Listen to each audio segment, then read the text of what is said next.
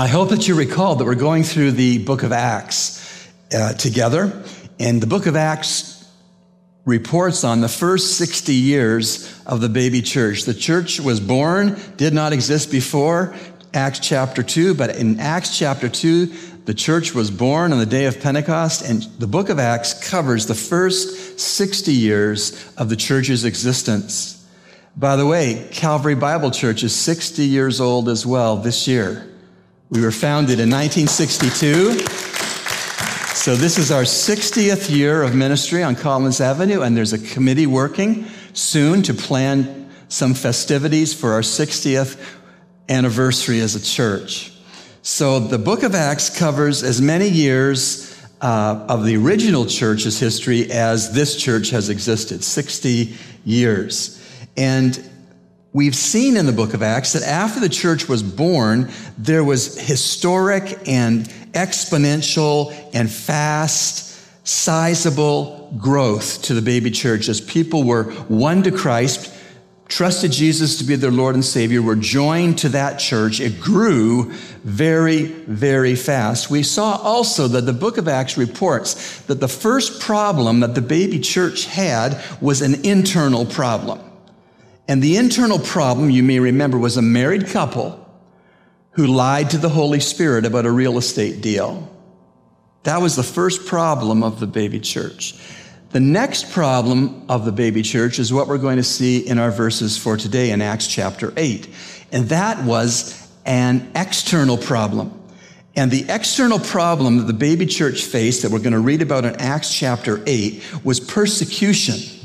People who were not sympathetic with the message of Christ, people who were threatened by the church following Jesus Christ and growing, external persecution that started with widespread arrests of Christians. As I preach now, I hope you are aware that even as I preach now in freedom, that there are believers in Jesus in many countries that are being persecuted right while I speak. North Korea, Afghanistan, Eritrea, Yemen, Iran, Nigeria, China, Pakistan, the Ukraine, India, to name a few.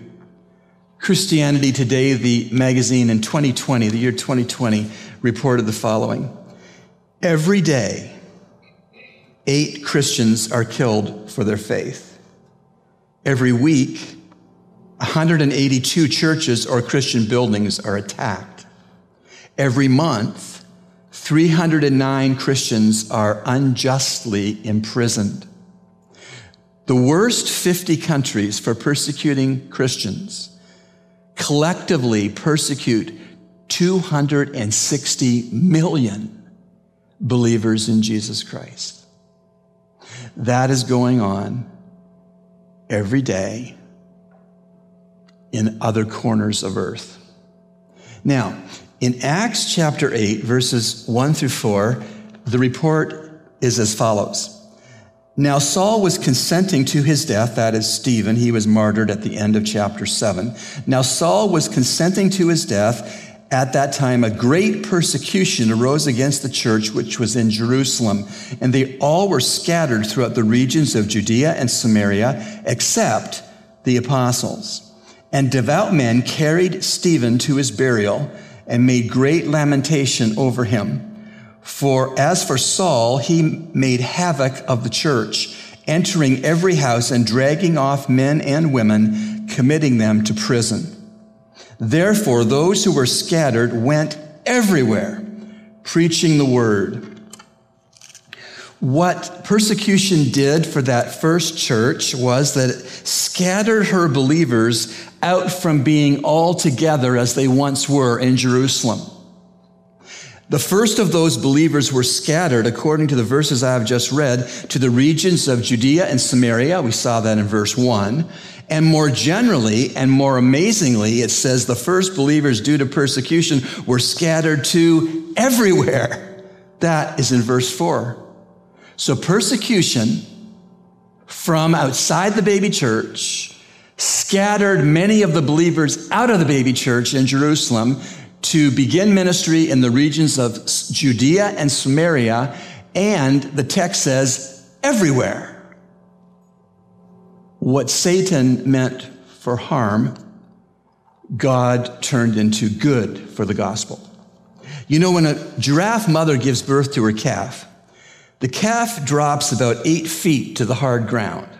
Mother then proceeds to repeatedly kick her curled up calf up into the air. And just when the baby first stands, the mom kicks it down again. Why? The kicking ensures that the giraffe calf will get strong enough to stand and eventually to walk and eventually to run.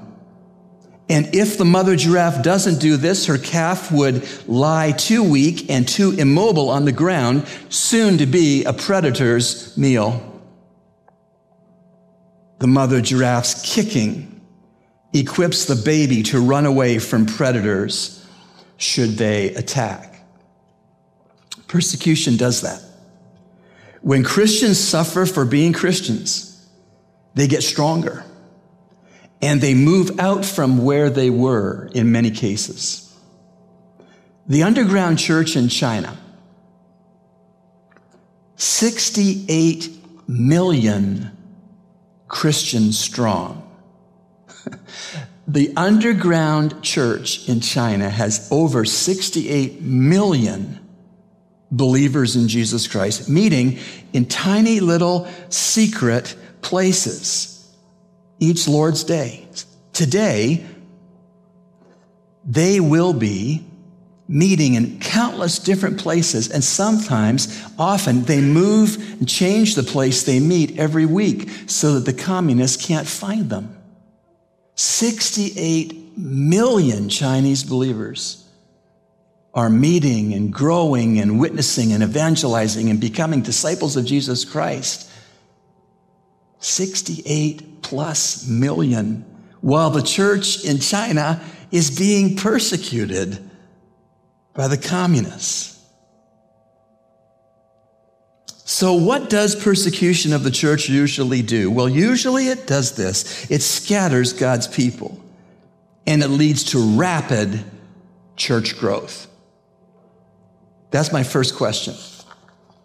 The first question today is, what does persecution usually do? It usually scatters God's people, and that leads to rapid church growth. My second question of four in this message: what do godly church leaders do? When the church is being persecuted, what do godly church leaders do? For that matter, what do godly church leaders do when the church is not being persecuted? The simple answer is whatever God wants them to do. A good church leader simply does whatever God wants them to do, whether there's persecution or whether there's peace. A godly church leader does whatever he understands God wants him to do. Verse one again. Now Saul was consenting to his death, and at that time a great persecution arose against the church, which was at Jerusalem, watch, and they were all scattered throughout the regions of Judea and Samaria, watch, except the apostles. The apostles weren't scattered to the regions of Judea and Samaria. The apostles stayed in Jerusalem with the Jerusalem church. The apostles were godly church leaders in that they did not scatter. They stayed in Jerusalem to care for the believers who stayed there as the persecution was boiling over. Was it a risk? Absolutely. Verse three, as for Saul, he made havoc of the church, entering every house and dragging off men and women, committing them to prison. Was it a risk? Absolutely. Was it the Christ-honoring thing to do? Absolutely. The Lord Jesus spoke about what a godly leader in a church would do back in John ten before he went to the cross and before the church was even born. Jesus said this in John chapter ten about godly leaders, verses eleven to fourteen. He said of himself, I am the good shepherd.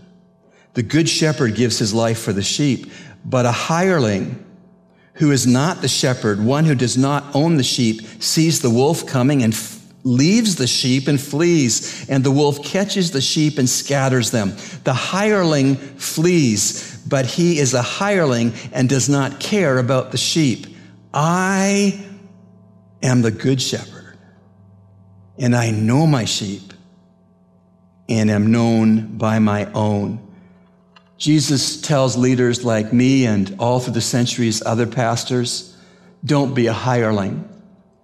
Don't pastor by punching a time clock to start your day of pastoring and punch a time clock as if you're off the clock at the end of a day with respect to pastoring. Godly church leaders love their flock, stick with their flock through thick and thin, are humble amid, amongst their flock, and they don't just do it for the money or the status. The current pastors of the evangelical churches in the Ukraine are courageous examples of not being hirelings. Let me read you one email dated February twenty-fourth. This was just as the war was breaking out. This is from one pastor in Kiev. This is quite possibly our last means of correspondence for some time. War is imminent and the consequences dreadful. A state of emergency has been declared, and this will be followed by martial law. Young Ukrainian men from sixteen years of age are being called up to serve in the military, and Ukrainians are being given the right to carry arms. A major cyber attack is happening just now as we write, which has affected Ukrainian banks as well as government websites. Ukrainian citizens are being asked to urgently leave Russia, and our local currency is in free fall. We are not leaving. How can we? As an elder in the church, my responsibility is to shepherd at all times. It would be a terrible testimony to get up and leave the believers here. We have been preparing for this day. We have generators, fuel, food, et cetera, as we would like to turn the church building into a place of shelter and accommodation and feeding the believers who will face many a hardship. God is about to give us great opportunities to show our Christian faith practically and to reach out into our community with the gospel. May we, we may have to move out of our home for security reasons. Military jets can be heard overhead, and we covet your prayers. Now listen to what he said. We are not any braver than you, but confident that we are where God would expect us to be. That's what godly leaders do. Question three. What can scattered Christians do? What can st- scattered Christians do? Well, I'll tell you, they can preach and evangelize as in places other than where the non-scattered remain. What can scattered Christians do? Well, they can preach and evangelize to persons other than the persons who don't scatter and remain. Now, I hope you know, I've said it many times. I hope you remember. I really know this is true. I hope you know that you all will preach to congregations that I will never preach to. You all will work beside people in workplaces that I will never work with in a workplace. You all live on streets beside neighbors that I will never have as neighbors on my street. I hope you believe that, that you preach to congregations that I will never get to preach to. And so the Church of Jesus Christ, every Sunday, we gather together as we are right now for edification, to be built up in our faith based on the Word of God and to be equipped based upon the Word of God to go scattered for evangelism. We gather on Sundays to be built up in our faith, edification. We scatter after this service for the rest of the week to do the work of evangelism. And so we come together to worship God on Sundays, to learn His Word, to be strengthened in our inner man or woman, and to be equipped to do the work of the ministry out there, out there where you work, where you live, where you transact. That's how it works. In Ephesians four eleven and twelve, it's very clear. And He gave some to be apostles, some prophets, some evangelists, and some pastors, teachers. Why? For the equipping of the saints for the work of the ministry. You've been given a pastor, teacher, And I've been called to be a pastor teacher for the expressed reason that God would use me as I minister his word to equip you, each of you, the youngest of you, the eldest of you, and everybody in between, to equip you to do the work of ministry. And the work of the ministry that each of you are to do is as unique as your D N A. Ephesians two ten. Let's back it up to eight and nine. For by grace you have been saved through faith, and that not of yourselves. It is the gift of God, not of works, lest any one should boast. For we, it's us, we are his workmanship, poema in Greek. We are his workmanship, created in Christ Jesus for good works, which he be prepared beforehand that we should walk in. Your good works are slightly different than my good works. We're all unique. And before you were ever conceived, before you trusted Jesus to be your Savior, God ordained the good works that you are to do. You say, little o me? Yeah, little o you. Good works that God has prepared for you to do. And so we come together on Sundays, we gather for edification and equipping, and we scatter for evangelism and ministry. Verse four again. Therefore, those who were scattered went everywhere. I love that. Those who were scattered went everywhere, preaching the word. Now, I'm just interested to know, for fun, are there any persons here today who were not born and raised in Nassau? Just slip your hand up. You were not born and raised in Nassau. That's some of us. Has it ever occurred to you, with the, those of you along with me who raised our hands, has it ever occurred to us that we are scattered from our first homes so that we will share Christ with persons here in Nassau, persons that your family living where you used to live will not get a chance to influence for the Savior? Has that ever occurred to you? That God picked you up from wherever you were born and raised, brought you to this city called Nassau so that you could share Christ with people in Nassau that your family that stayed wherever you came from can't reach like you can, because now you live in Nassau. In the Lord's plan, the scattered Christians often are scattered in order to speak up for Christ where we're scattered to be, in the new places. And of course, all of us should be speaking up for Christ, whether we were born and raised in Nassau or were transplants. And so, question four, my last question of this message. What did one servant of the Lord do? What did one servant of the Lord do? The simple answer is he moved out of Jerusalem and into God's will for his life. One servant of the Lord obeyed God and moved out of Jerusalem and into God's will for ministry for him somewhere other than Jerusalem.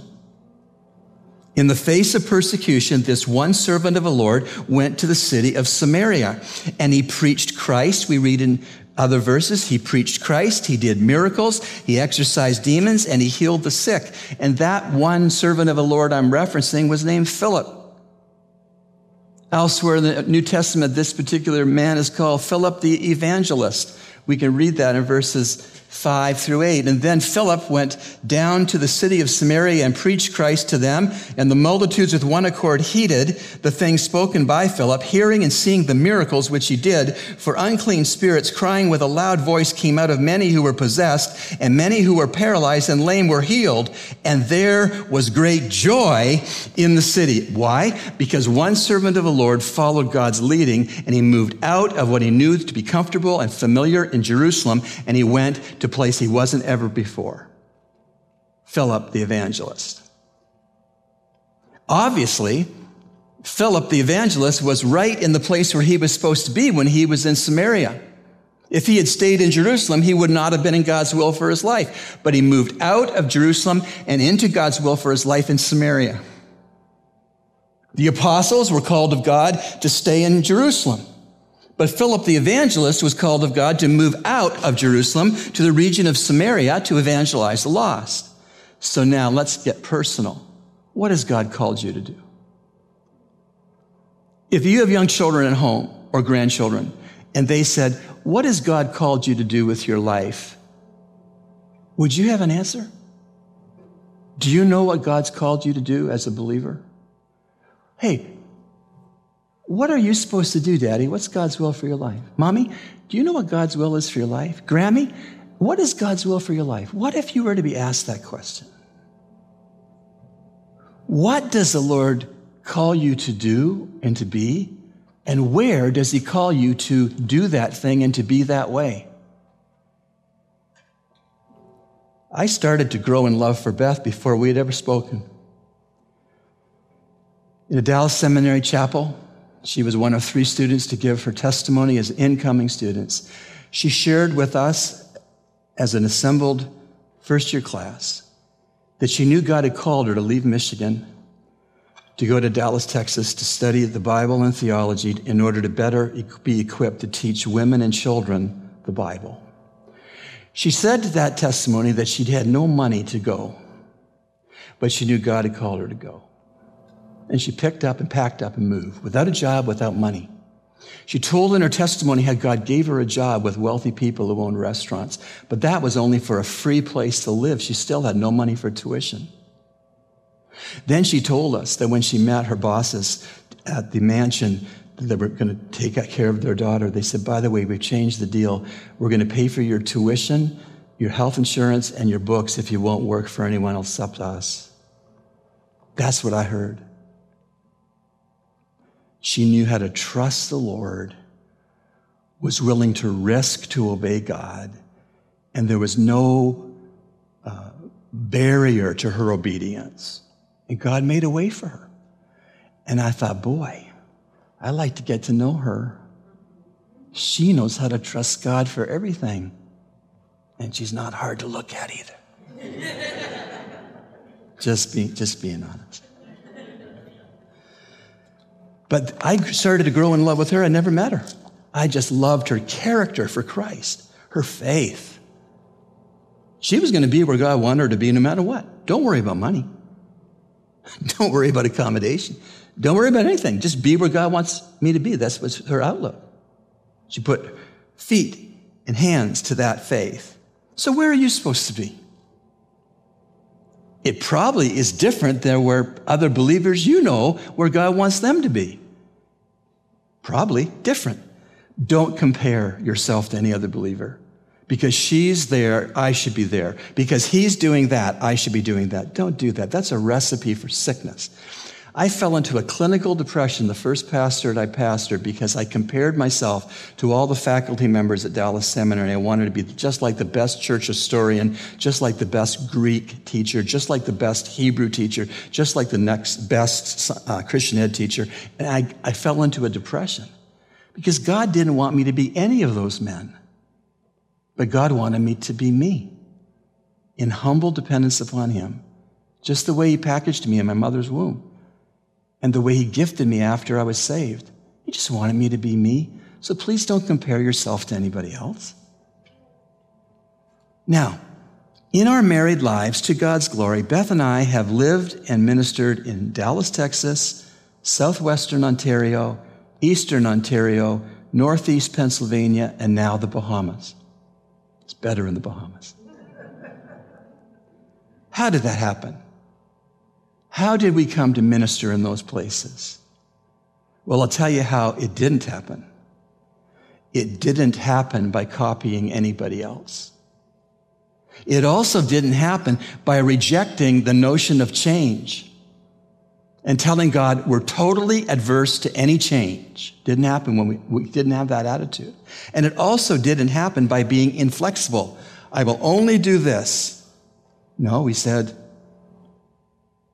anything, anywhere, anytime. That's a Romans twelve, one and two prayer that you could pray. I beseech you, therefore, brethren, by the mercies of God, that you present your bodies a living sacrifice. By the way, living sacrifices don't tell the one who sacrifices them what to do. Present your bodies a living sacrifice, holy and acceptable to God, which is your reasonable service of worship. So this kind of surrender I'm calling you to, God says, is reasonable. It's not fanatical.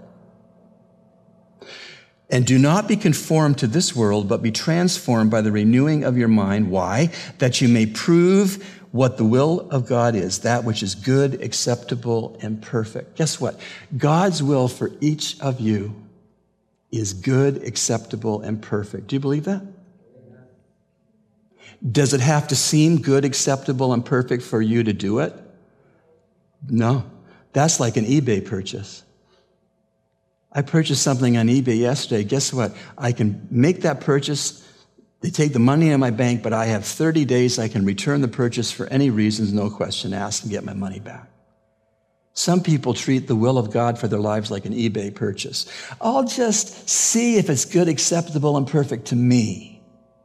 And if it isn't, I can just tell God I won't do it. That's not how it works.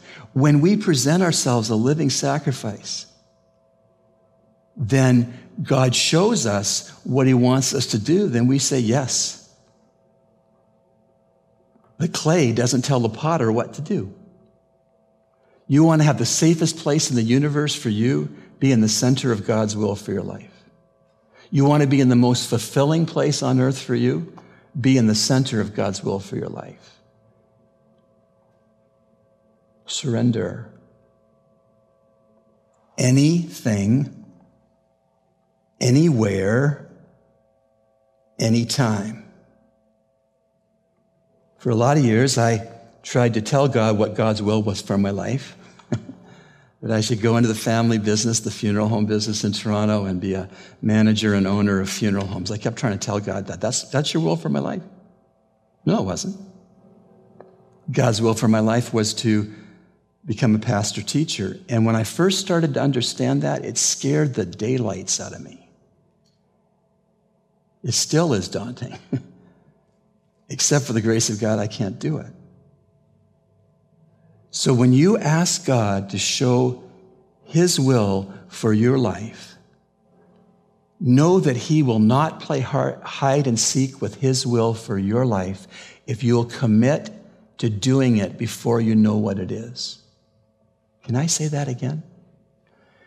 God will not play hide and seek with his will for your life if you commit to God to do whatever that is before you know what it is. It's not an eBay purchase.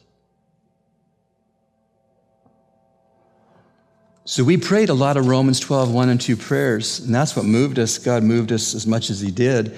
Another pair of verses that I commend to your attention in this regard is Psalm thirty-seven, four and five. Delight yourself in the Lord, and he shall give you the desires of your heart. Some people on this island preach that that means a Lamborghini in your driveway. That's not what it means. Delight yourself in the Lord, and he shall give you, author within you, the desires of your heart. When we delight ourselves in the Lord, he creates and authors the desires in our hearts that he wants us to have. Commit your way to the Lord and trust also in him, and he shall bring it to pass. You say, Pastor, okay, this all hinges on me delighting myself in the Lord. How do I know if I'm delighting myself in the Lord? What do you think about when you're free to think about anything? When you're showering, when you're driving, when you're putting on your makeup, when you're just daydreaming, what do you think about when you're free to think about anything at all? The person who's delighting themselves in the Lord thinks about the Lord.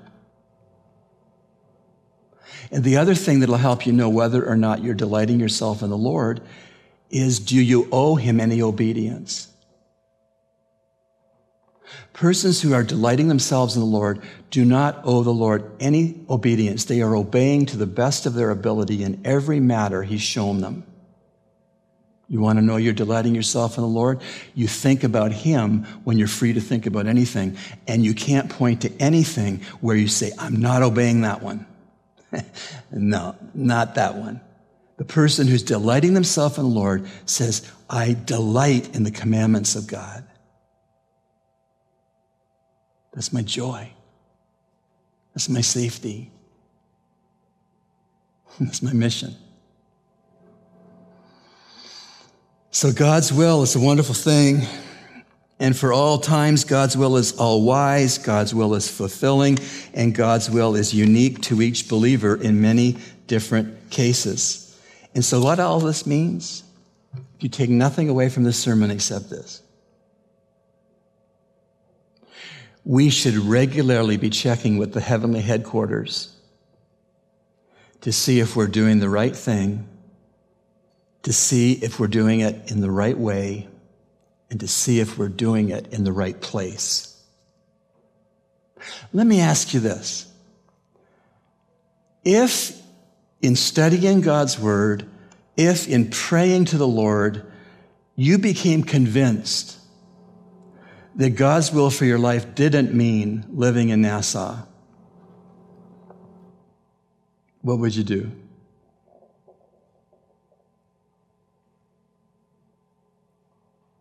If you became convinced that God's will for you in the next steps of your life was not to be in Nassau, what would you do?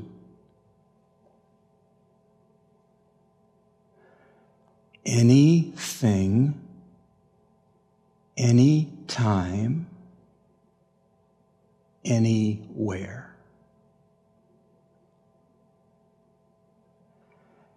We are far from having arrived in this, but we can tell you that our lives, Beth and our, my life, have been so rich and so joyful and so exciting and so interesting and so blessed just because that's how we live. Anything, anytime, anywhere. Make that your prayer. Make that your prayer and watch what happens. He may say, stay right in Nassau. That's exactly where I want you to be. Like he told the apostles, stay right in Jerusalem. That's right where you're supposed to be. He may say, no, I want you in such and such a place. But Lord, I don't know how I'll get there. Just say, Lord, I'll get there with your help. But that's where you want me to go. I'm prepared to pull up stakes and go to that place. Make that your prayer. Anytime, anything, anywhere. This is our prayer, Lord. Thank you that you don't play hide and seek with your will. For any of us who will commit to doing your will without knowing what it is yet. Amen.